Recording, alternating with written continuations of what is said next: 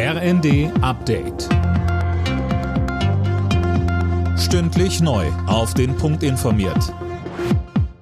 Ich bin Gisa Weber. Guten Abend. Bayern, Baden-Württemberg, Hessen und Schleswig-Holstein wollen die Corona-Regeln lockern. So soll zum Beispiel die Isolationspflicht für positiv Getestete aufgehoben werden. Sönke Röhling, wie begründen die Länder das? Also Hessens Gesundheitsminister Klose sagt zum Beispiel, Maßnahmen des Staates, die die Freiheit der Menschen einschränken, müssen verhältnismäßig sein.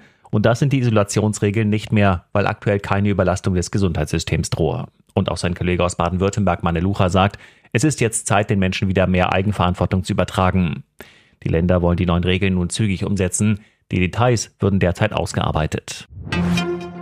Mit markigen Worten hat US-Präsident Biden bei der Weltklimakonferenz gewarnt, durch die fortschreitende Klimakrise ist das Leben des Planeten in Gefahr.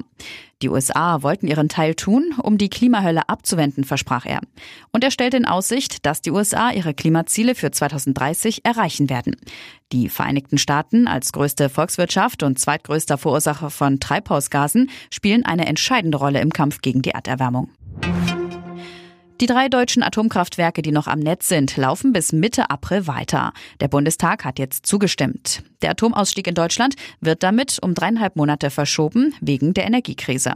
Der Union reicht das lange nicht. CDU-Mann Steffen Bilger. Ein Weiterlaufen der Kernkraftwerke bis Mitte April 23 bringt zu wenig. Es bringt zu wenig Versorgungssicherheit, auch mit Blick eben auf den übernächsten Winter. Es bringt zu wenig preisliche Entlastung für Verbraucher und Unternehmen.